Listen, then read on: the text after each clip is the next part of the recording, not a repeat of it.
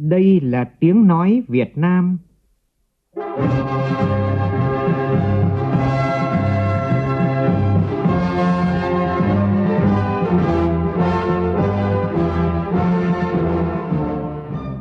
là tiếng nói Việt Nam, phát thanh từ Hà Nội, thủ đô nước Cộng hòa xã hội chủ nghĩa Việt Nam.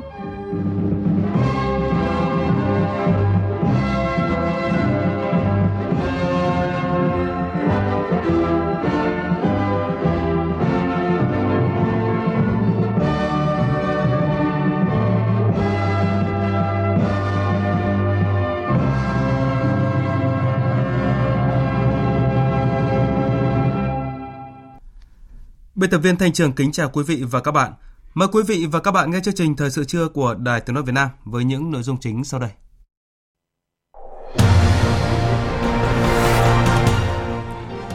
Nhiều địa phương khai mạc kỳ họp Hội đồng Nhân dân giữa năm với nội dung trọng tâm là bàn giải pháp phục hồi kinh tế sau khi giảm sâu trong nửa đầu năm nay do ảnh hưởng từ dịch COVID-19. Gia Lai cách ly một làng để dập dịch bạch hầu sau khi có một ca tử vong và 10 ca mắc bệnh. Dịch bệnh tại Con Tum cũng diễn biến phức tạp khi chỉ trong tuần qua phát hiện thêm 14 ca mắc mới. Hôm nay, 35 quốc gia tham gia Hiệp ước Bầu Trời Mở nhóm họp trực tuyến để bàn về tương lai của hiệp ước này sau khi Mỹ đơn phương thông báo rút khỏi thỏa thuận. Đây là hiệp ước kiểm soát vũ khí quan trọng thứ ba mà Mỹ đơn phương rút bỏ kể từ khi Tổng thống Donald Trump lên nắm quyền. Triều Tiên bác bỏ khả năng nối lại đàm phán với Mỹ về phi hạt nhân hóa.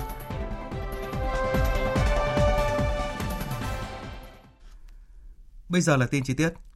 Thủ tướng Lào Thông Luân Sisulit cùng đoàn đại biểu cấp cao chính phủ Lào đang có chuyến thăm nước ta trong hai ngày, hôm qua và hôm nay, theo lời mời của Thủ tướng Nguyễn Xuân Phúc. Tại cuộc hội đàm chiều qua, hai thủ tướng đã chia sẻ thông tin, kinh nghiệm phòng chống dịch, trao đổi việc triển khai các biện pháp đẩy mạnh hợp tác cụ thể trên nhiều mặt.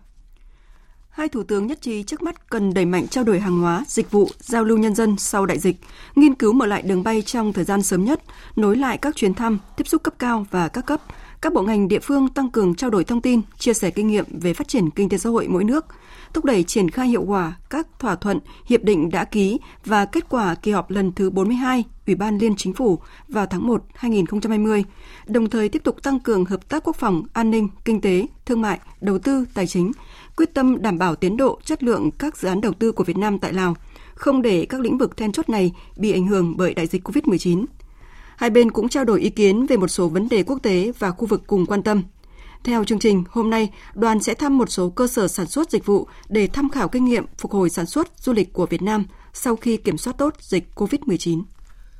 Sáng nay, Hội đồng Nhân dân thành phố Hà Nội khai mạc kỳ họp thứ 15. Dự và phát biểu tại phiên khai mạc, Chủ tịch Quốc hội Nguyễn Thị Kim Ngân đề nghị Hội đồng Nhân dân thành phố Hà Nội tập trung giám sát những vấn đề quan trọng, vấn đề nhân dân đang quan tâm, chủ động phối hợp với mặt trận Tổ quốc, các đoàn thể, cơ quan thông tin báo chí cùng nhân dân trong việc xem xét giải quyết dứt điểm các kiến nghị chính đáng của cử tri và các kết luận sau giám sát. Phản ánh của phóng viên Lê Tuyết. Chủ tịch Quốc hội Nguyễn Thị Kim Ngân cho rằng 6 tháng cuối năm nay, tình hình dịch bệnh COVID-19 trên thế giới được dự báo tiếp tục diễn biến phức tạp, ảnh hưởng toàn diện sâu rộng đến tất cả các quốc gia. Vì vậy, tại kỳ họp này, thành phố cần đánh giá, phân tích chính xác tình hình, làm rõ ưu điểm, khuyết điểm và nguyên nhân nhằm đề xuất các giải pháp để triển khai thực hiện kịp thời, có hiệu quả nhằm phục hồi và phát triển kinh tế bền vững, đồng thời quyết tâm cao nhất để hoàn thành mục tiêu trong kế hoạch đẩy mạnh giải ngân, nâng cao hiệu quả sử dụng vốn đầu tư công, giải quyết vướng mắc trong thủ tục hành chính, đẩy nhanh tiến độ các dự án đầu tư cơ sở hạ tầng kỹ thuật, các công trình trọng điểm của thành phố. Đặc biệt, cần tận dụng tốt những cơ chế, chính sách tài chính ngân sách đặc thù trong nghị quyết số 115 của Quốc hội, bắt đầu có hiệu lực từ ngày 15 tháng 8 để phát triển nhanh hơn, bền vững hơn, đóng góp nhiều hơn vào kết quả chung của đất nước. Quan tâm làm tốt công tác quy hoạch và quản lý theo quy hoạch trên cơ sở thực hiện nghiêm túc đầy đủ các quy định của pháp luật về quy hoạch tăng cường kỷ luật kỷ cương trong quản lý đô thị quản lý đất đai xử lý nghiêm những vi phạm về trật tự xây dựng, an toàn giao thông, trật tự đô thị, trật tự công cộng, nâng cao chất lượng công tác quản lý, duy trì hệ thống chiếu sáng công cộng, đảm bảo thực hiện tốt công tác vệ sinh môi trường, tiếp tục đẩy nhanh tiến độ thực hiện các dự án cấp nước sạch, các dự án xử lý nước thải, xử lý ô nhiễm môi trường, các nước hồ ao, tăng cường năng lực quan trắc môi trường tự động, giảm thiểu ô nhiễm không khí, nguồn nước và tăng cường công tác thanh tra, kiểm tra để khắc phục các hạn chế yếu kém trong công tác phòng cháy, chữa cháy, đặc biệt tại các khu chung cư cao tầng, chung cư tái định cư, khu cụm công nghiệp, làng nghề. Trong khuôn khổ quy định của pháp luật, thành phố cần có các giải pháp quyết liệt, thận trọng nhưng linh hoạt trong chỉ đạo điều hành, phù hợp với tình hình thực tế để phát triển kinh tế xã hội của thủ đô. Chuyển đổi phù hợp cơ chế kiểm tra, giám sát từ tiền kiểm sang hậu kiểm, gắn với minh bạch hóa các cơ chế tài chính xử lý có đủ mức độ răn đe, giảm số lượng, tránh trồng chéo trong thanh tra, kiểm tra, kiên quyết xử lý nghiêm kịp thời các trường hợp vi phạm – Chủ tịch Quốc hội Nguyễn Thị Kim Ngân nhấn mạnh cần nâng cao vai trò và trách nhiệm của Hội đồng Nhân dân trong việc thực hiện quyết định các vấn đề quan trọng của thành phố, nhất là thẩm quyền của Hội đồng trong việc quyết định những chính sách tài chính ngân sách đặc thù theo quyết định số 115 của Quốc hội. Nâng cao hiệu quả, thực hiện chức năng giám sát, đặc biệt là giám sát việc tuân thủ pháp luật của các cơ quan quản lý nhà nước và các cơ quan tư pháp nhằm nâng cao hiệu lực hiệu quả hoạt động của bộ máy chính quyền thành phố Hà Nội.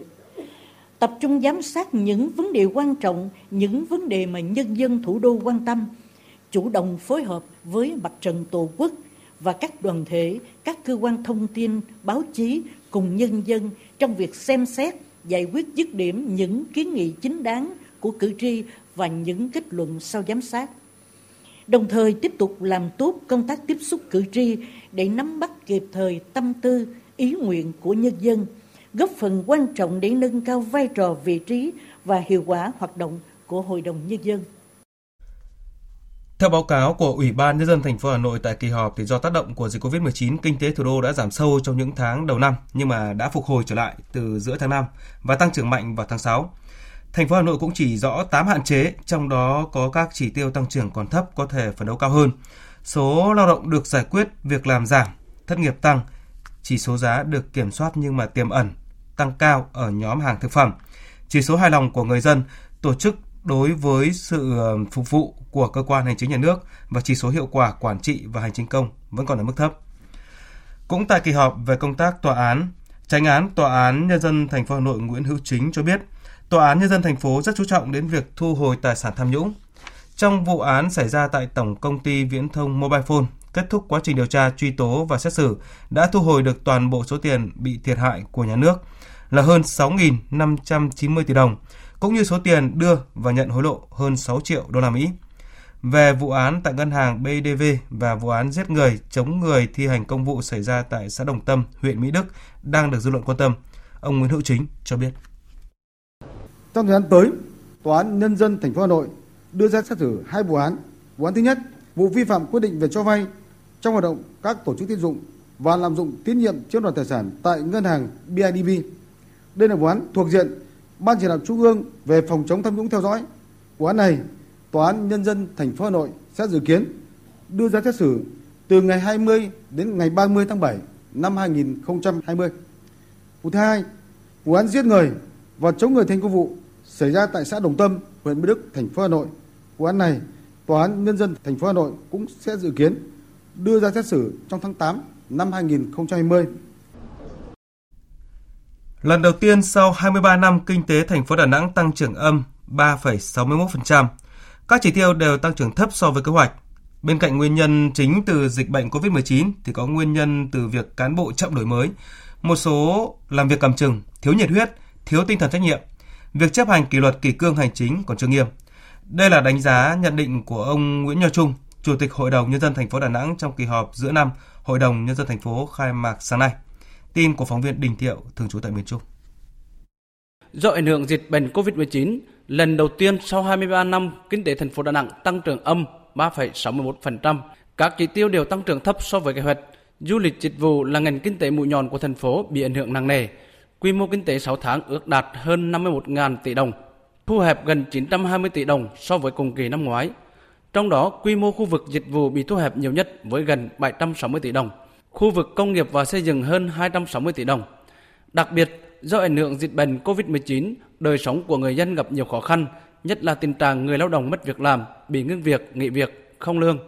Tỷ lệ thất nghiệp 6 tháng đầu năm là 7,24%. Ông Nguyễn Nho Trung, Chủ tịch Hội đồng Nhân dân thành phố Đà Nẵng cho rằng tỷ lệ giải ngân vốn xây dựng cơ bản của thành phố chưa đạt mục tiêu đề ra.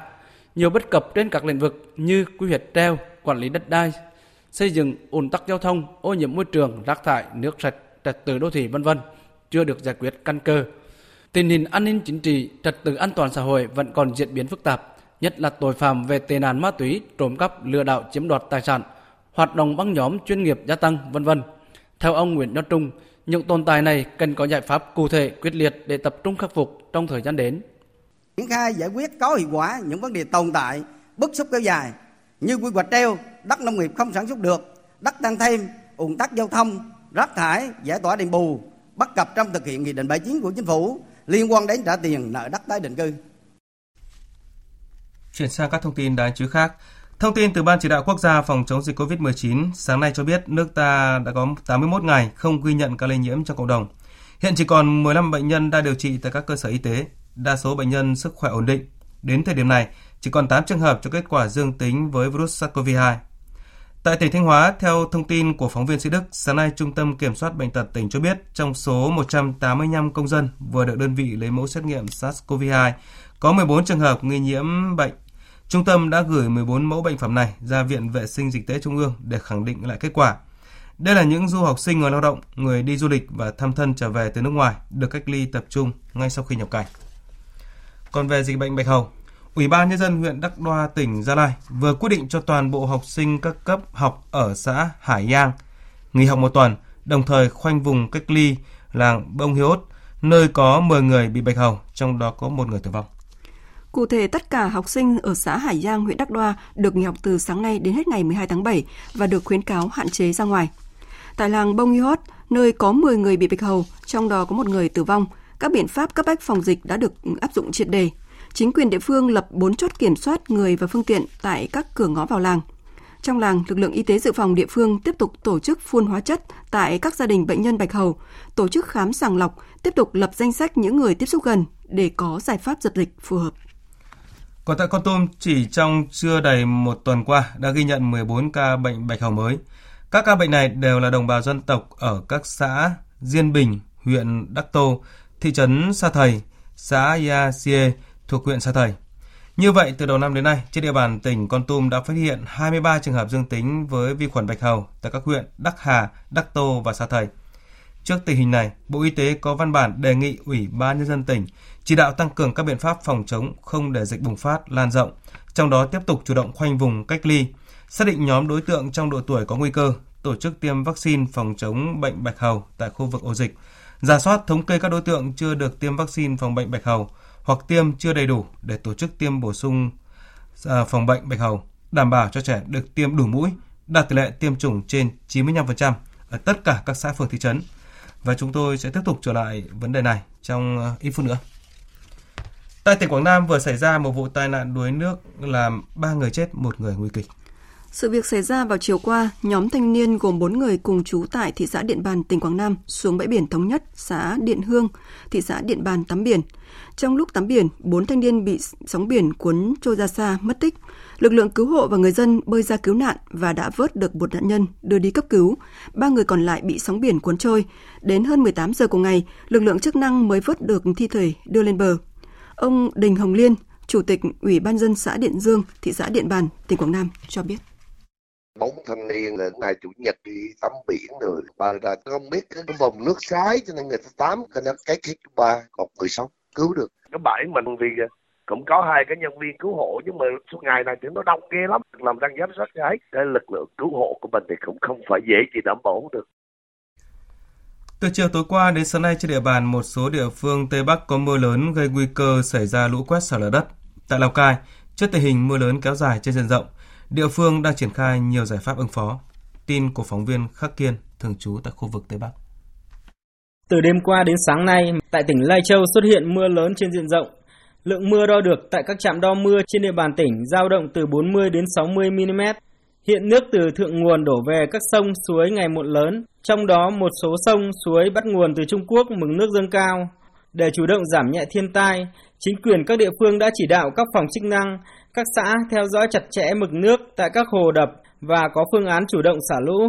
Đồng thời, tăng cường cán bộ về cơ sở, nhất là những địa bàn có nguy cơ sạt lở, lũ quét cao để tuyên truyền người dân có các phương án phòng tránh. Ông Vương Thế Mẫn, Phó Chủ tịch Ủy ban Nhân dân huyện Phong Thổ, tỉnh Lai Châu cho biết.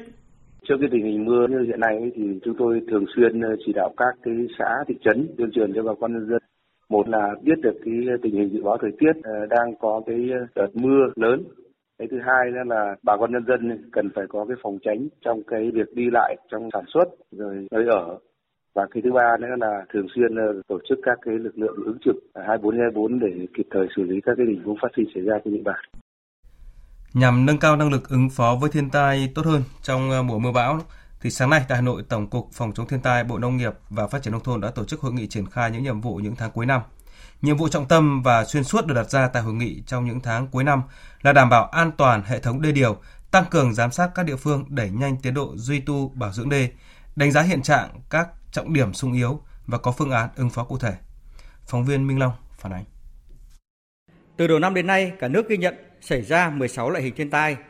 Thiên tai đã làm 47 người chết, 130 người bị thương, ước thiệt hại về kinh tế khoảng 3.400 tỷ đồng. Nhận định của Trung tâm Dự báo Khí tượng Thủy văn Quốc gia cho thấy, trong năm nay sẽ có khoảng 11 đến 13 cơn bão và áp thấp nhiệt đới, trong đó có 5 đến 6 cơn bão sẽ đổ bộ vào đất liền. Bão muộn, cường độ lớn, dịch chuyển vào phía Nam là khu vực có cơ sở hạ tầng và kinh nghiệm phòng chống thiên tai còn hạn chế. Mưa lũ diễn biến phức tạp tại Trung Quốc, Nhật Bản, Myanmar đang có nguy cơ gây mưa lũ lớn tại Việt Nam. Trong khi nhiều công trình phòng chống thiên tai như đê điều, hồ đập bị xuống cấp. Đánh giá cao những nỗ lực phòng chống thiên tai đã và đang được thực hiện. Tuy nhiên các đại biểu cũng cho rằng vẫn còn nhiều tồn tại và hạn chế, như việc triển khai phòng chống thiên tai chưa thực sự bài bản. Nguy cơ rủi ro thiên tai còn rất lớn, thiệt hại về người và tài sản còn cao. Công tác đôn đốc hướng dẫn việc lập kế hoạch phòng chống thiên tai, phương án ứng phó tương ứng với các cấp độ rủi ro thiên tai của các bộ ngành và địa phương còn chậm. Ông Đỗ Văn Thành, Viện trưởng Viện Quy hoạch Thủy lợi đề nghị cần có nghiên cứu xem xét và tư vấn đánh giá đầy đủ để làm cơ sở trong quy hoạch phòng chống thiên tai thời gian tới.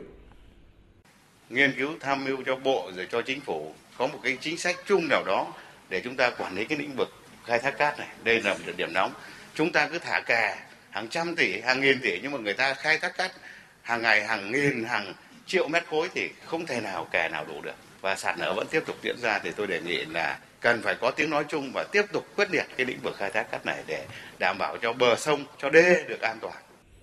Giao nhiệm vụ cho Tổng cục Phòng chống thiên tai, Thứ trưởng Bộ Nông nghiệp và Phát triển Nông thôn Nguyễn Hoàng Hiệp nêu rõ, những tháng cuối năm là thời điểm thiên tai xảy ra nhiều nhất. Vì vậy, Tổng cục phải theo dõi và giám sát chặt chẽ tình hình thời tiết để tham mưu kịp thời, không để bị động trong ứng phó thiên tai.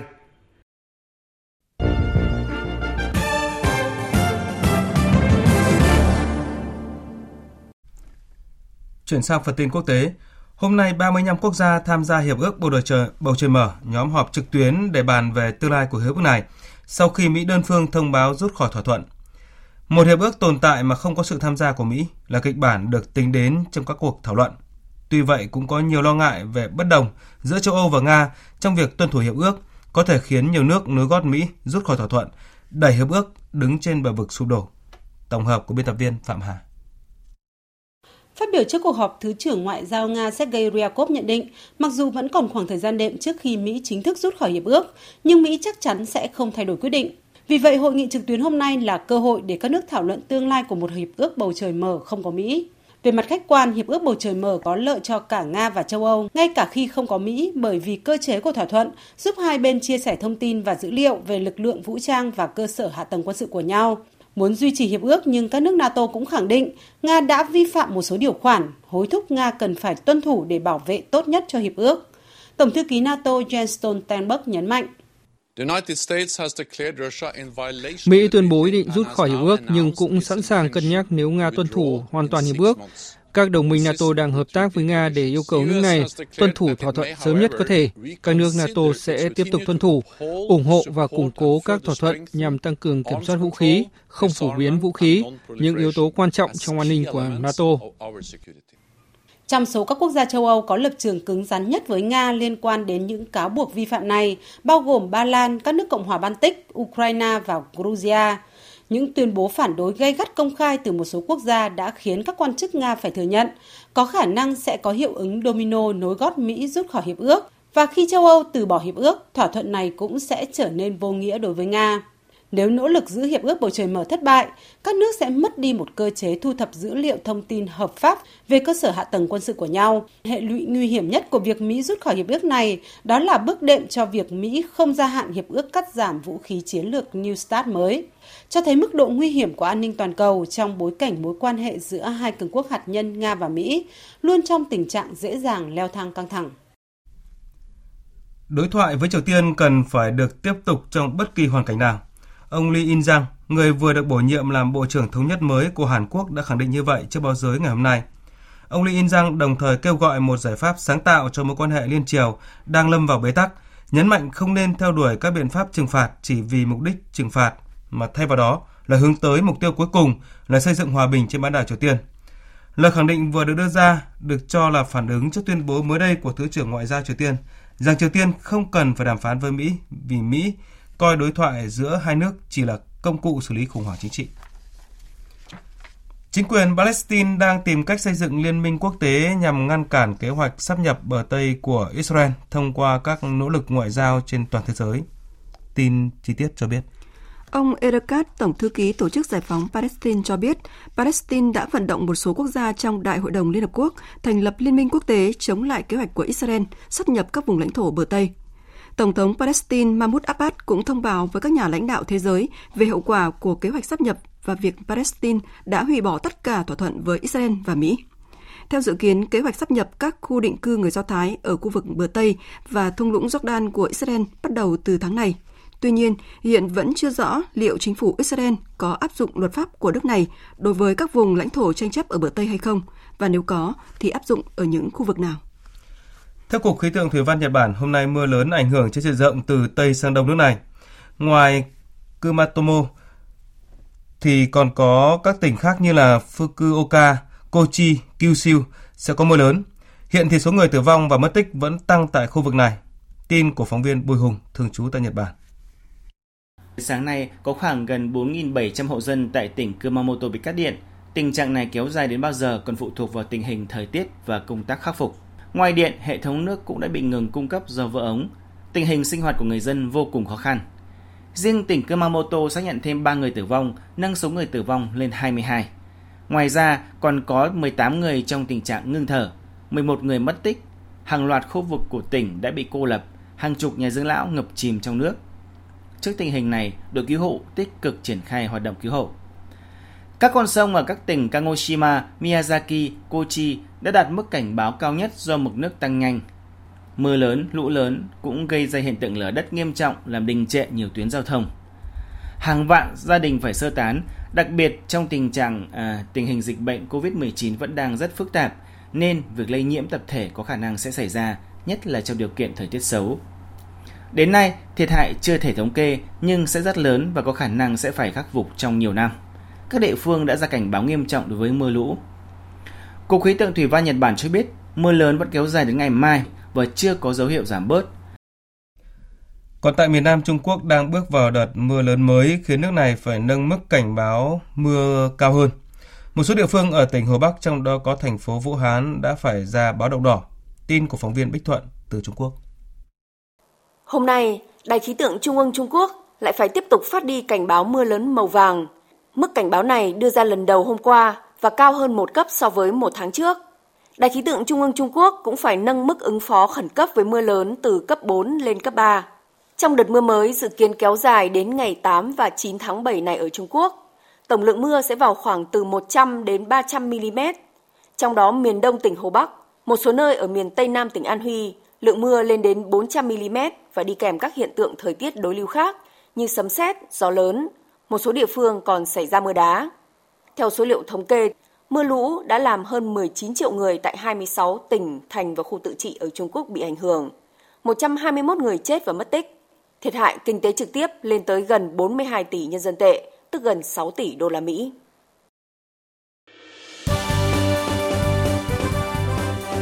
Thời sự tiếng nói Việt Nam Thông tin nhanh Bình luận sâu Tương tác đa chiều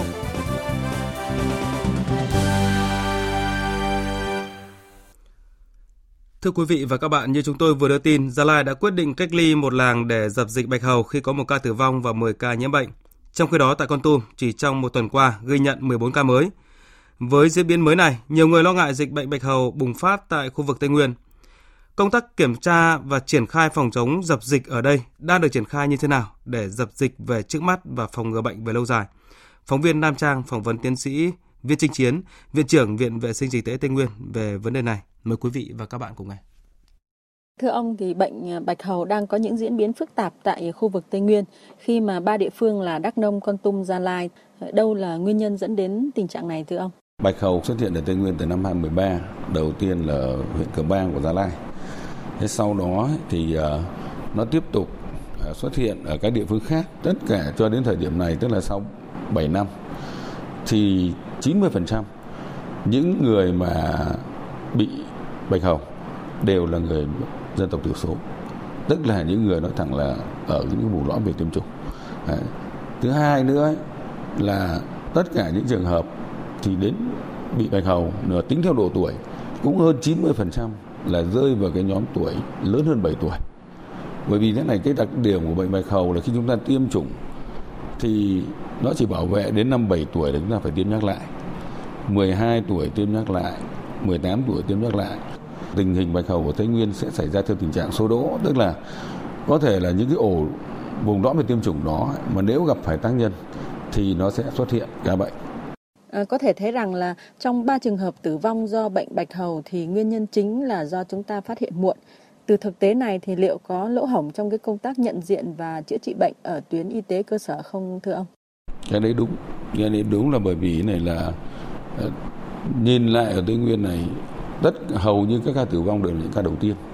Tức là bởi vì lâu quá người ta không có mặt bệnh. Như hôm trước chúng tôi ở Quảng Hòa chẳng hạn, thì bản thân ở xã Quảng Hòa đấy, họ nói bảo nếu như mà bác sĩ mà cứ ổn định á, thì chưa chắc bị. Nhưng mà khổ cái là bác sĩ ổn định được một cái anh bác sĩ mà làm lâu năm á, thì anh lại vừa mới chuyển công tác. Thế bác sĩ mới về mà bác sĩ mới hiện nay thì nói thật là chúng ta cũng họ cũng không như là không có hình ảnh bệnh bạch hầu trong quá trình đào tạo. Vì mười mấy năm rồi có ca bệnh đâu. Mà khi mà bác sĩ muốn biết thì khi đi lâm sàng á là phải được nhìn mặt bệnh. Thế thì chỉ nghe trên thuyết lý thuyết thôi cho nên nhiều khi cũng rất khó. Và đấy cũng là lý do mà tại sao chúng tôi ưu tiên cái chuyện mà đào tạo tập huấn. Và sắp tới đây thì chúng tôi sẽ tổ chức các cái lớp đào tạo tập huấn cho Tây Nguyên ít nhất là hai lớp, một lớp cho Đắk lắc Đắk Nông, một lớp cho Gia Lai, Con Tum. Để cho các bác sĩ có một cái kiến thức tổng hòa nhất, xong từ đó họ sẽ lan tỏa xuống dưới. À, theo ông thì à, trong giai đoạn này Tây Nguyên cần làm gì để khống chế sự à, lây lan của bệnh bạch hầu? Thì theo chúng tôi là cần 3 bước. Cái bước đầu tiên là cán bộ y tế cơ sở chúng ta phải được tập huấn được nâng cao nhận thức đầy đủ để nhận biết được bệnh. Bởi vì khi phát hiện ca bệnh, đúng không ạ? Mà đặc biệt là phát hiện được sớm, đúng không? Gửi mẫu xác định sớm thì chúng ta xử lý nhanh. Thì ít nhất là chúng ta xử lý được ổ dịch và đồng thời khi đã xử lý như vậy thì cũng góp phần để ngăn chặn cái nguy cơ mà nó lan ra các cái nơi khác. Đó.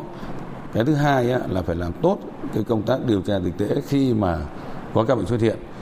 Thế còn cái thứ ba là cái giải pháp mà tôi nghĩ là bền vững và an toàn nhất vẫn là vấn đề sử dụng vaccine. Và vaccine á, thì đối với tiêm chủng mở rộng thì phải các tỉnh từ cơ sở cho đến sở y tế vào cuộc quyết liệt hơn nữa trong cái việc triển khai tiêm chủng làm sao đảm bảo được cái tỷ lệ tiêm chủng nó đạt trên 95% theo như hướng dẫn của Bộ Y tế. Vâng, à, xin cảm ơn ông. Quý vị và các bạn đang nghe chương trình Thời sự trưa. Trong phần tiếp theo của chương trình là những nội dung.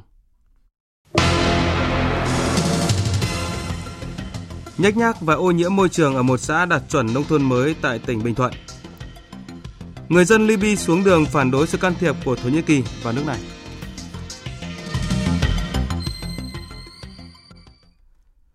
Bộ Thông tin và Truyền thông coi chuyển đổi số là nhiệm vụ trọng tâm ưu tiên triển khai trong toàn ngành thông tin và truyền thông nhằm đưa chuyển đổi số quốc gia tới mọi ngõ ngách của đời sống xã hội. Đây là khẳng định của lãnh đạo Bộ Thông tin và Truyền thông tại hội nghị sơ kết công tác thông tin và truyền thông 6 tháng qua và triển khai nhiệm vụ những tháng cuối năm. Tin của phóng viên Phương Thoa. 6 tháng qua, hoạt động nổi bật của ngành thông tin và truyền thông là chung tay cùng chính phủ và người dân đẩy lùi đại dịch COVID-19. Trong 6 lĩnh vực quản lý nhà nước của Bộ, báo chí tuyên truyền đã thực sự trở thành một trong những lực lượng chủ chốt trên tuyến đầu chống dịch, đã đăng tải gần 6.000 tin bài về dịch COVID-19. Giá trị của báo chí được thể hiện rõ nét, thông tin được chứng thực, đưa thông tin hướng dẫn phòng chống dịch và đưa thông tin về lợi ích cộng đồng. Đối với lĩnh vực bưu chính, đã duy trì giao thương thông suốt hàng hóa, đặc biệt là giai đoạn giãn cách xã hội. Đối với lĩnh vực ứng dụng công nghệ thông tin, đã thực hiện cuộc thao diễn thực chiến với hơn 1.000 kỹ sư đến từ các doanh nghiệp, phát triển hơn 20 ứng dụng phục vụ phòng chống dịch COVID-19, đặc biệt trong việc truy vết, giám sát cách ly. Ngành công nghiệp ICT đặt dấu mốc quan trọng trong lịch sử phát triển khi Việt Nam chủ động đầu tư nghiên cứu sản phẩm các thiết bị mạng 5G và thiết bị đầu cuối 5G. Dự kiến một số thiết bị 5G mang thương hiệu Việt Nam sẽ được thương mại hóa vào cuối năm nay. Thứ trưởng Bộ Thông tin và Truyền thông Phan Tâm cho biết, Thời gian tới, Bộ sẽ tập trung triển khai nghị quyết 749 của Thủ tướng Chính phủ về chương trình chuyển đổi số quốc gia. Đây là nhiệm vụ quan trọng ưu tiên triển khai trong toàn ngành thông tin và truyền thông nhằm đưa chuyển đổi số quốc gia tới mọi ngõ ngách của đời sống xã hội, đưa nền tảng mã địa chỉ bưu chính trên nền tảng bản đồ số đến từng hộ gia đình. Thì Bộ Thông tin Truyền thông đã xác định hạ tầng viễn thông thế hệ mới bao gồm chủ yếu hạ tầng viễn thông siêu băng rộng và hạ tầng điện toán đám mây. Đây chính là hạ tầng quan trọng nhất cho kinh tế số. Và từ nay cho đến hết năm 2020 thì Bộ Thông tin và Truyền thông sẽ hỗ trợ hướng dẫn để 100% các địa phương lập kế hoạch phát triển hạ tầng viễn thông thế hệ mới. Ngay trong năm 2020 thì Bộ Thông tin và Truyền thông sẽ cho phép các doanh nghiệp viễn thông tiến hành triển khai cung cấp dịch vụ 5G. Tại hội nghị, Bộ Thông tin và Truyền thông đã công bố hoàn thành 100% dịch vụ công trực tuyến mức độ 4 với hơn 200 dịch vụ công của Bộ. Cần tăng cường công tác tuyên truyền về tôn giáo nhiều hơn nữa. Đây là ý kiến của một số đại biểu tại hội nghị giao ban công tác tôn giáo 6 tháng đầu năm và nhiệm vụ 6 tháng cuối năm. Hội nghị do Ủy ban Trung ương Mặt trận Tổ quốc Việt Nam tổ chức sáng nay tại Hà Nội. Phóng viên Lại Hoa đưa tin. Ông Lê Bá Trình, nguyên Phó Chủ tịch Ủy ban Trung ương Mặt trận Tổ quốc Việt Nam cho rằng, một trong những hạn chế hiện nay là do nhận thức, hiểu biết về chủ trương, đường lối, chính sách pháp luật của Đảng, Nhà nước về tôn giáo, hiểu biết về đường hướng, hành đạo của mỗi tôn giáo chưa rõ. Tuyên truyền nhưng mà không phải tuyên truyền một chiều, tuyên truyền thì giải thích cho người dân, cho tín đồ các tôn giáo có thể hiểu cái chủ trương đường lối chính sách pháp luật của Đảng về tôn giáo như vậy. Bởi vì không có gì để sai cả, rất là đúng, do thực hiện thôi. Thứ hai là các cái đưa hướng hành đạo các tôn giáo người ta rất là tốt. Do thực hiện của một số chức sắc tín đồ người ta làm sai. Cứ phơi bày ra những sự thật đó thì người dân người ta sẽ hiểu cái chỗ nào là hành vi đúng cái chỗ nào sai người ta sẽ không tiếp tay theo. Trước đó, các đại biểu nhấn mạnh, 6 tháng đầu năm nay, tình hình đại dịch COVID-19 diễn biến phức tạp. Đa số đồng bào các tôn giáo tin tưởng, đánh giá cao chủ trương, chính sách và các biện pháp của Đảng, Tuy nhiên, một số linh mục còn lợi dụng tình hình dịch bệnh COVID-19 để tuyên truyền, phản động, chống phá đảng, nhà nước. Nên có cơ chế đặt cách 100 chuyên gia nước ngoài nhập cảnh để thực hiện tuyến Metro số 1 Bến Thành Suối Tiên, đảm bảo tiến độ công trình. Đây là khuyến nghị của Ban Quản lý Đường sắt Đô thị Thành phố Hồ Chí Minh đưa ra mới đây. Theo Ban Quản lý Đường sắt Đô thị Thành phố Hồ Chí Minh, có 82 chuyên gia từ nhiều nước thuộc diện nhập cảnh dài hạn làm việc tại văn phòng, tham gia quản lý lắp đặt thi công tại công trường nhưng chưa được vào Việt Nam từ ngày 18 tháng 3 đến nay. 18 chuyên gia Nhật Bản còn lại dự tính đi cùng đoàn tàu Metro theo đường biển cũng chưa thể nhập cảnh. Việc các chuyên gia nước ngoài chưa được nhập cảnh để làm việc đã ảnh hưởng rất lớn tới dự án vì chưa thể đưa đoàn tàu đầu tiên về thành phố Hồ Chí Minh chạy thử nghiệm vào quý 3 năm nay như dự kiến việc đẩy nhanh tiến độ thi công ở công trường cũng bị ảnh hưởng. Từ ngày 1 tháng 7, nhà thầu Nhật Bản tiếp tục có văn bản đề nghị tạo điều kiện cho 18 chuyên gia Nhật Bản sớm nhập cảnh, chuẩn bị cho việc đưa tàu Metro về Việt Nam. Danh sách mới nhất mà Ủy ban nhân dân thành phố Hồ Chí Minh gửi Cục Quản lý xuất nhập cảnh Bộ Công an về đề nghị cấp visa thị thực nhập cảnh cho chuyên gia nước ngoài vào Việt Nam đã có các kỹ sư thuộc nhà thầu này thực hiện gói thầu. Còn tại thành phố Hà Nội, tin từ Ban Quản lý Dự án Đường sắt Bộ Giao thông Vận tải cho biết, Tới nay có 23 nhân sự người Trung Quốc thực hiện dự án đường sắt đô thị tuyến Cát Linh Hà Đông đã sang Việt Nam và hết thời gian cách ly trở lại làm việc bình thường. Dự kiến trong tháng 7 này các nhân sự Trung Quốc sẽ sang hết Việt Nam để tiếp tục triển khai dự án đường sắt này. Theo đại diện chủ đầu tư, tới nay đã có tổng cộng 23 nhân sự người Trung Quốc của tổng thầu sang Việt Nam để tiếp tục triển khai dự án. Tất cả nhân sự này của tổng thầu đã hết thời gian cách ly theo dõi sức khỏe và được xác định không nhiễm COVID-19. Do vậy, những nhân sự này đã trở lại làm việc bình thường, triển khai các công việc còn dở dang và xử lý giấy tờ trước khi thực hiện chạy thử toàn hệ thống.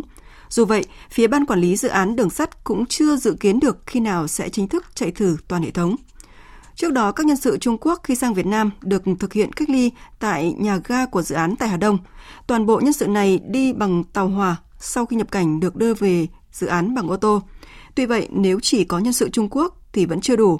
Các chuyên gia tư vấn của Pháp cũng phải sang để đánh giá an toàn dự án, khi đó dự án mới có thể triển khai chạy thử. Được biết, Bộ Giao thông Vận tải đang phối hợp với Đại sứ quán Pháp tại Việt Nam để sớm đưa các chuyên gia Pháp sang thực hiện tiếp dự án theo hợp đồng. Thưa quý vị và các bạn, thời gian qua, phong trào xây dựng nông thôn mới được triển khai rộng khắp trên cả nước. Nhiều làng quê đã thay đổi theo hướng tích cực cả về kinh tế, xã hội lẫn môi trường, không gian sống. Tuy vậy, vẫn có nơi xây dựng nông thôn mới còn mang nặng tới hình thức, thành tích. Có xã được công nhận đạt chuẩn nông thôn mới xong, chưa được bao lâu thì đã đánh mất nhiều tiêu chí. Hệ thống đường xá xuống cấp nghiêm trọng, rác thải rồi nước thải sinh hoạt nhếch nhác khắp làng quê. Người dân nhiều lần phản ánh về tình trạng này nhưng đến nay vẫn không có gì thay đổi. Đây là thực trạng của xã nông thôn mới Phan Hòa ở huyện Bắc Bình, tỉnh Bình Thuận. Phản ánh của phóng viên Đoàn Sĩ. Con đường liên xã Phan Hòa chạy gần 3 km, bắt đầu từ xã Phan Rí Thành, huyện Bắc Bình. Đoạn cuối của tuyến đường nối liền trục chính liên thôn của xã Phan Hòa đầy ổ gà, ổ voi, mặt đường gồ ghề, cầu cống sập xệ. Nhiều đoạn đường và trục chính liên thôn mùa nắng bụi bặm, mùa mưa lên láng nước. Còn rác thải sinh hoạt đổ bừa bãi ở bên lề đường. Ông Thông Minh Linh, Chủ tịch Ủy ban Nhân dân xã Phan Hòa cho biết, về cái bức xúc của bà con hiện nay á, một là tuyến đường liên thôn, rồi liên xã Phan Đế Thành, Phan Hòa. Vì hiện nay á, đường đã xuống cấp rất là trầm trọng, nhưng mà vấn đề đầu tư thì phụ thuộc vào cấp trên, nhất là cái nguồn vốn. Thì cái này xã cũng đã ờ, làm tờ trình và có đề xuất các công trình xây dựng để huyện xem xét và đưa vào cái nguồn vốn trung hạn để đầu tư địa phương đề nghị là cũng nên sớm làm cái đường liên xã trước xong rồi liên thôn cái đó là mong muốn của bà con cử tri của xã Văn Hòa theo ông Lê Văn Long, Chủ tịch Ủy ban Nhân dân huyện Bắc Bình, tỉnh Bình Thuận, hiện nay huyện đã giao cho ban quản lý dự án của huyện khảo sát lập hồ sơ, nhưng do vốn đầu tư cho công trình quá lớn, kinh phí địa phương eo hẹp nên vẫn chưa làm được.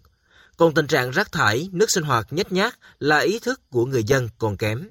Mình ờ, đầu tư cũng từng năm từng năm từng năm chứ đâu có đầu tư cùng một lúc được. Ai cũng la ai cũng la con đông quá mà. Đó, thật chứ như Phan Thanh cũng, cũng chuyện đó không có chuyện gì. Mà lâu nay cũng đâu có giúp gì được cho bà con đâu. Đó, nợ. Phan Hòa mình thấy không phải thấy cái đường chính á.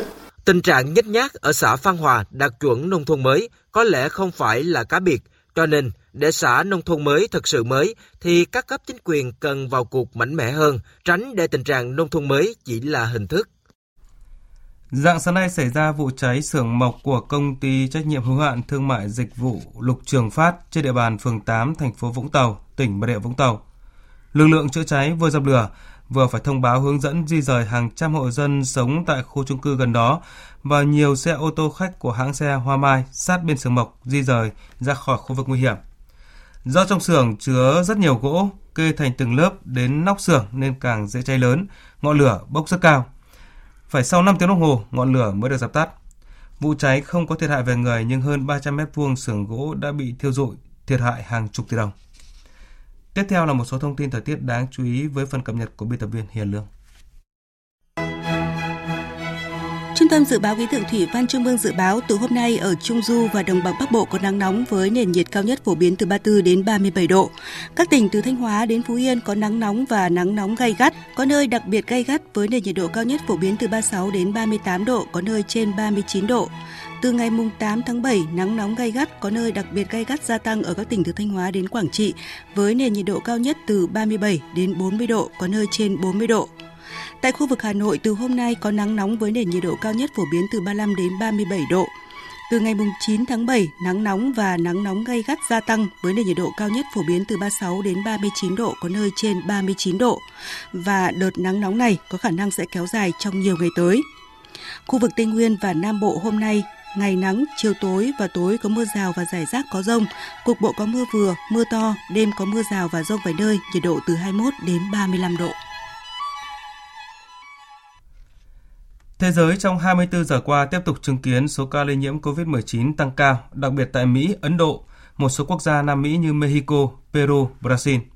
Nhiều khu vực đã phải tái áp dụng lệnh phong tỏa để ngăn làn sóng lây nhiễm thứ hai được dự báo còn khốc liệt hơn làn sóng lây nhiễm thứ nhất. Biên tập viên Đài Tiếng nói Việt Nam tổng hợp thông tin. Số ca mắc COVID-19 tăng cao ở 39 bang của Mỹ đã phủ bóng đen lên các hoạt động ăn mừng ngày Quốc khánh Mỹ vào hai ngày cuối tuần qua bởi các buổi tiệc trong kỳ nghỉ lễ sẽ làm bùng phát các ổ dịch.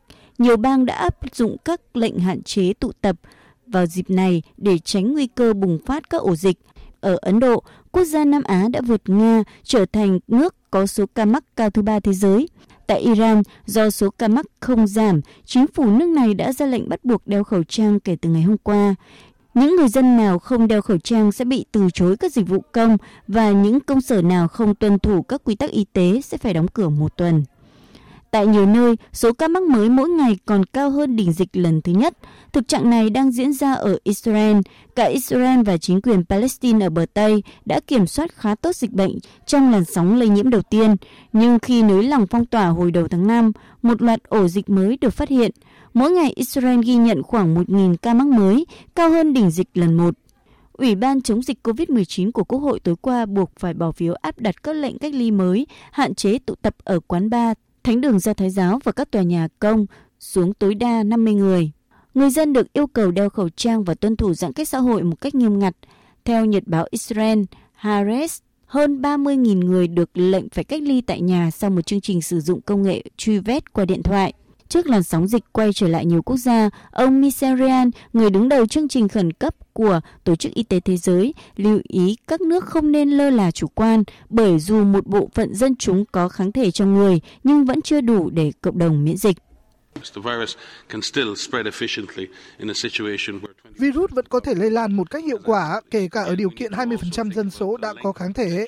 Tôi nghĩ hiện nay, một tỷ lệ người dân trên thế giới có huyết thanh kháng virus, nhưng điều đó không có nghĩa là đã cho chúng ta hàng rào để ngăn làn sóng lây nhiễm thứ hai hoặc đỉnh dịch lần thứ hai.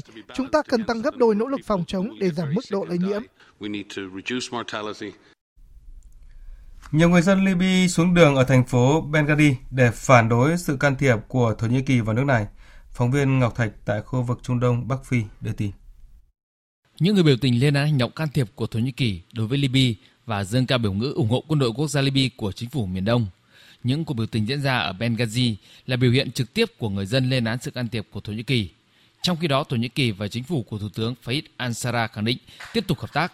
Các nhà quan sát cho rằng những động thái gần đây của Thổ Nhĩ Kỳ đối với Libya đi ngược lại dư luận quốc tế khi tăng cường can thiệp quân sự vào Libya bằng cách hỗ trợ dân quân về vũ khí và gửi lính đánh thuê. Quân đội quốc gia Libya đã thực hiện nhiều cuộc không kích và ném bom 7 xe quân sự của lực lượng dân quân Libya thân Thổ Nhĩ Kỳ gần thành phố chiến lược Baraka al-Sati, miền nam Libya. Căng thẳng leo thang giữa các bên nhằm giành quyền kiểm soát các giếng dầu ở phía nam Libya. Một thông tin liên quan đến lĩnh vực nông nghiệp đáng chú ý đó là Ấn Độ đang phải vật lộn với nạn châu chấu sa mạc tồi tệ nhất trong vòng 26 năm qua. Tổ chức Nông lương Liên Hợp Quốc vừa khuyến cáo Ấn Độ nên duy trì tình trạng cảnh báo cao vì châu chấu sa mạc trong 4 tuần tới.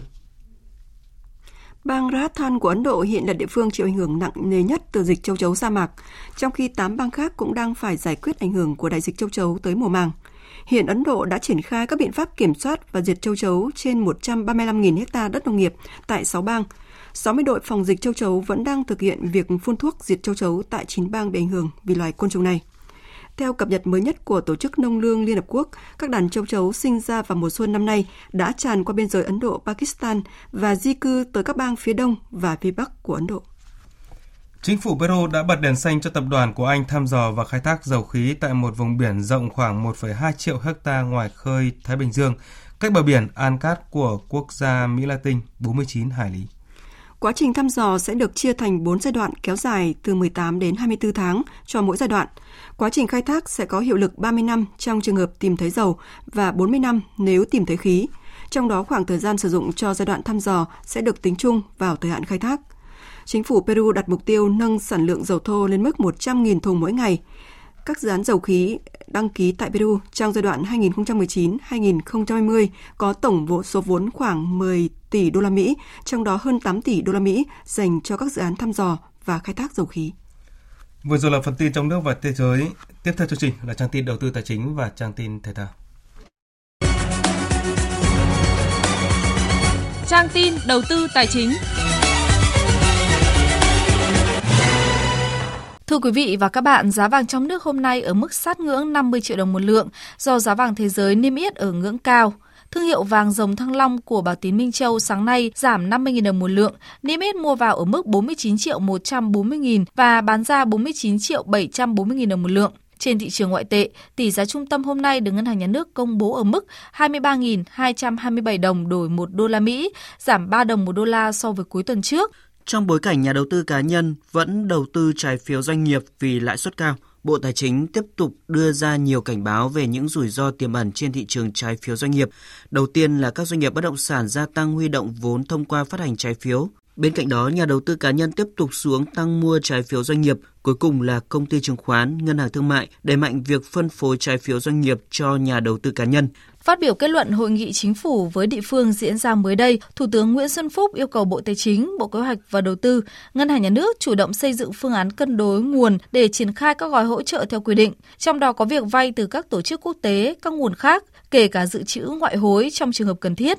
Các nước bình quân chi ra cho gói tài khoá này là 10% GDP, với GDP khoảng 300 tỷ đô la Mỹ của Việt Nam thì gói này vào khoảng 30 tỷ đô la Mỹ, nhưng Việt Nam mới chi hơn 14.000 tỷ đồng nên chính phủ đồng ý Bộ Tài chính đàm phán tiếp nhận các khoản hỗ trợ của Ngân hàng Thế giới, Quỹ tiền tệ quốc tế để có nguồn kích hoạt kinh tế, nâng nợ công lên mức cần thiết từ mức 57 đến 58% GDP hiện nay.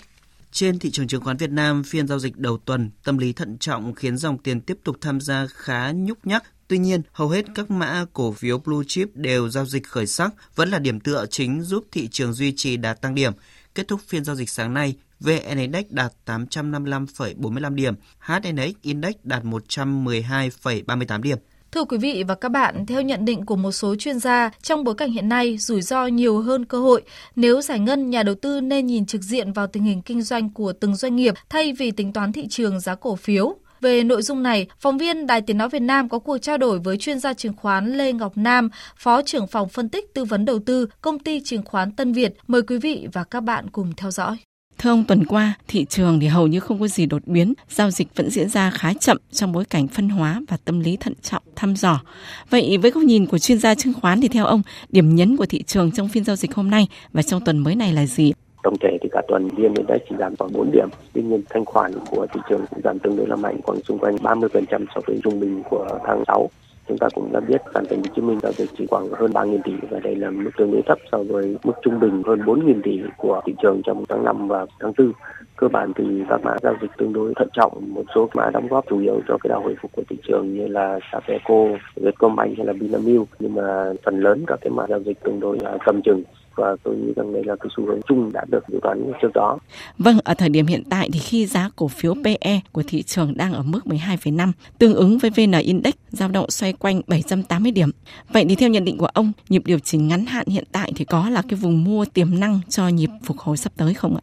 có thể lại thời điểm một hai tuần tới thì vn index sẽ tiếp tục giao dịch trong cái ngưỡng tương đối là hẹp chúng tôi cũng đã thống kê tháng 4 năm 2020 cho đến tháng 5 thì các mã cổ phiếu đạt cái tỷ suất lợi nhuận trên 20% là tương đối lớn.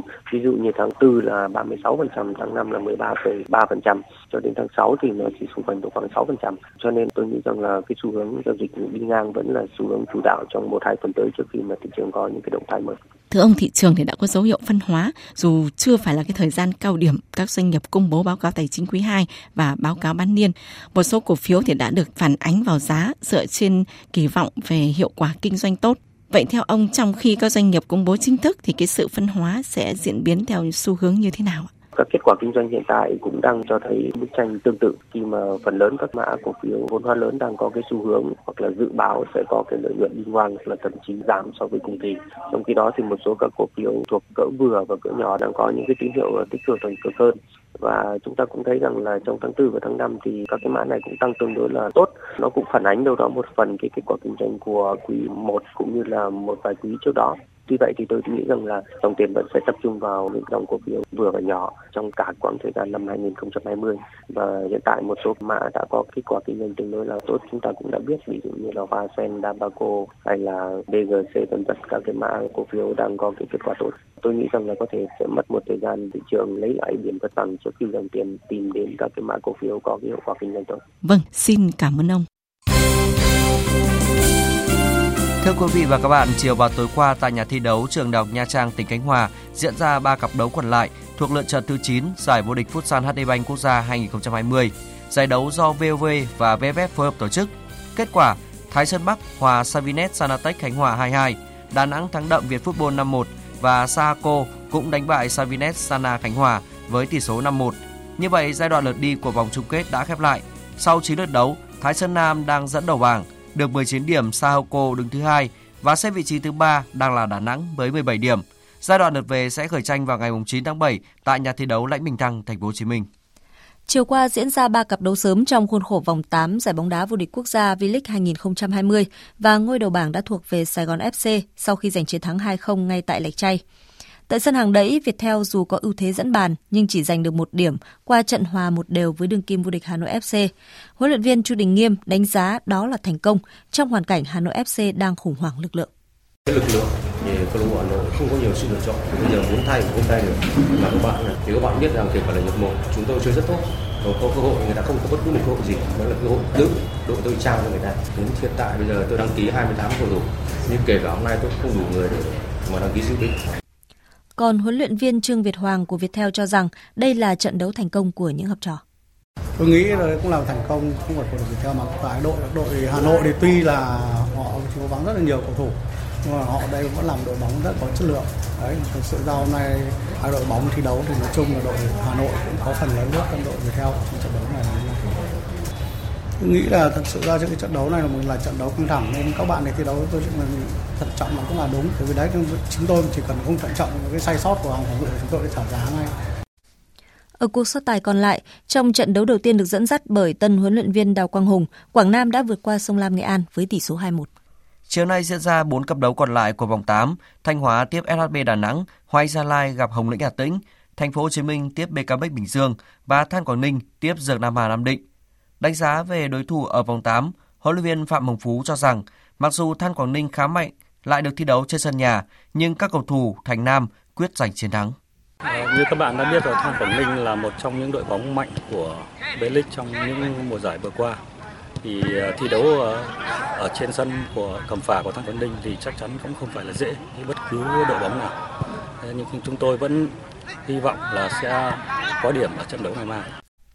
Mới đây, Tổng cục Thể dục Thể thao kết hợp với Sở Văn hóa Thể thao và Du lịch Đồng Nai tổ chức giải vô địch ủ su toàn quốc 2020 tại nhà thi đấu Trung tâm huấn luyện và thi đấu thể dục thể thao tỉnh Đồng Nai.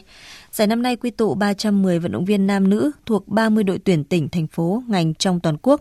Các vận động viên tranh tài ở 30 nội dung quyền và 18 nội dung đối kháng, 10 hạng cân nam và 10 hạng cân nữ.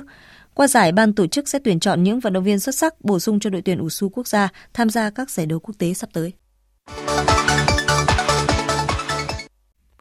Đêm qua và dạng sáng nay diễn ra các cặp đấu còn lại của vòng 33 giải bóng đá Ngoại hạng Anh và loạt trận thuộc vòng 34 giải vô địch quốc gia Tây Ban Nha. Trên sân Anfield, Liverpool thắng Aston Villa 2-0 bằng các pha lập công của Sadio Mane và Chris Jones. Kết quả này cũng giúp Liverpool hướng đến kỷ lục giành chiến thắng trong tất cả các trận đấu khi thi đấu trên sân Anfield mùa giải này. Khi được hỏi có tự hào về thành tích này, huấn luyện viên Jurgen Klopp chia sẻ. Chúng tôi luôn tập trung 100% sức lực vào mỗi trận đấu. Thành thật mà nói, tôi không để ý nhiều đến những con số. Tôi chỉ biết là hiện chúng tôi có 89 điểm và trước trận đấu này chúng tôi có 86 điểm. Có thể là chúng tôi đã làm được điều gì đó đặc biệt, nhưng tôi không nghĩ nhiều về điều đó. Còn hôm nay là một trận đấu thật sự khó khăn. Aston Villa đã chơi tốt. Các cầu thủ của chúng tôi đã phải chiến đấu rất vất vả mới giành được 3 điểm. Còn trong chuyến lòng khách trên sân St. Mary's của Southampton, Manchester City nhận thất bại 0-1 vì một tình huống xuất phát từ lỗi của Zinchenko. Phút thứ 16, hậu vệ này để mất bóng ở khu vực giữa sân, tạo cơ hội cho Southampton tổ chức phản công. Quan sát thấy thủ môn Ederson băng ra xa khung thành, tiền đạo Che Adam tung cú dứt điểm nhanh từ gần giữa sân, đưa bóng qua đầu Ederson vào lưới. Sau trận đấu, huấn luyện viên Pep Guardiola nói: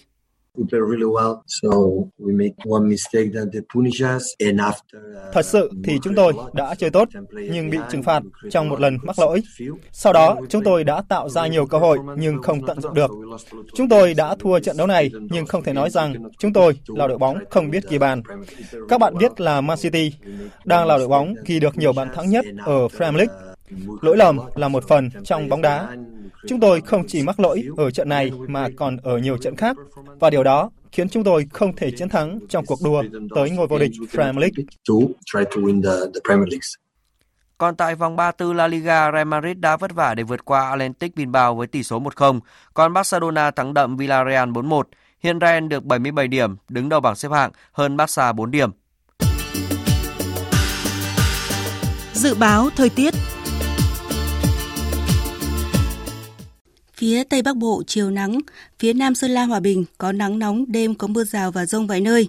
Riêng khu Tây Bắc chiều có mưa rào và rông vài nơi, đêm có mưa rào và rông rải rác, cục bộ có mưa vừa mưa to, nhiệt độ từ 24 đến 37 độ. Phía Đông Bắc Bộ chiều nắng, vùng đồng bằng và trung du chiều nắng nóng, chiều tối và đêm có mưa rào và rông vài nơi. Riêng vùng núi đêm có mưa rào và rông rải rác, cục bộ có mưa vừa, mưa to. Gió đông nam đến nam cấp 2 cấp 3, nhiệt độ từ 26 đến 37 độ. Các tỉnh từ Thanh Hóa đến Thừa Thiên Huế, các tỉnh ven biển từ Đà Nẵng đến Bình Thuận chiều nắng nóng và nắng nóng gay gắt, có nơi đặc biệt gay gắt, chiều tối và đêm có mưa rào và rông vài nơi, gió Tây Nam cấp 2, cấp 3, nhiệt độ từ 26 đến 39 độ.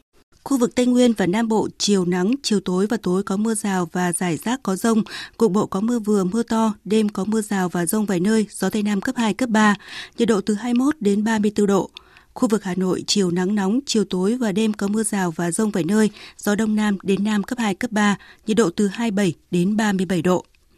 Dự báo thời tiết biển, vùng biển Bắc Vịnh Bắc Bộ, Nam Vịnh Bắc Bộ có mưa rào và rông vài nơi tầm nhìn xa trên 10 km, gió Nam cấp 4, cấp 5, đêm có lúc cấp 6. Vùng biển từ Quảng Trị đến Quảng Ngãi, khu vực Bắc Biển Đông, khu vực quần đảo Hoàng Sa thuộc thành phố Đà Nẵng không mưa. Tầm nhìn xa trên 10 km, gió Nam cấp 4, cấp 5. Vùng biển từ Bình Định đến Ninh Thuận không mưa, tầm nhìn xa trên 10 km, gió Tây Nam đến Nam cấp 4, cấp 5. Vùng biển từ Bình Thuận đến Cà Mau có mưa rào và rải rác có rông. Tầm nhìn xa trên 10 km giảm xuống từ 4 đến 10 km trong mưa, gió Tây Nam đến Nam cấp 4. Vùng biển từ Cà Mau đến Kiên Giang, khu vực Vịnh Thái Lan có mưa rào và rông rải rác, tầm nhìn xa trên 10 km giảm xuống từ 4 đến 10 km trong mưa, gió Tây Nam cấp 3, cấp 4. Khu vực giữa Biển Đông có mưa rào và rông vài nơi tầm nhìn xa trên 10 km, gió Đông Nam đến Nam cấp 4, cấp 5. Khu vực Nam Biển Đông, khu vực quần đảo Trường Sa thuộc tỉnh Khánh Hòa có mưa rào và rông vài nơi tầm nhìn xa trên 10 km, gió Nam đến Đông Nam cấp 3, cấp 4. Thông tin dự báo thời tiết vừa rồi cũng đã kết thúc chương trình Thời sự trưa của Đài Tiếng nói Việt Nam. Chương trình do các biên tập viên Thanh Trường, Thu Hằng, Minh Châu biên soạn và thực hiện. Kỹ thuật viên Việt Thái chịu trách nhiệm nội dung Hằng Nga. Quý vị và các bạn có thể nghe lại chương trình tại địa chỉ www.vov1.vn. Xin kính chào tạm biệt và hẹn gặp lại quý vị.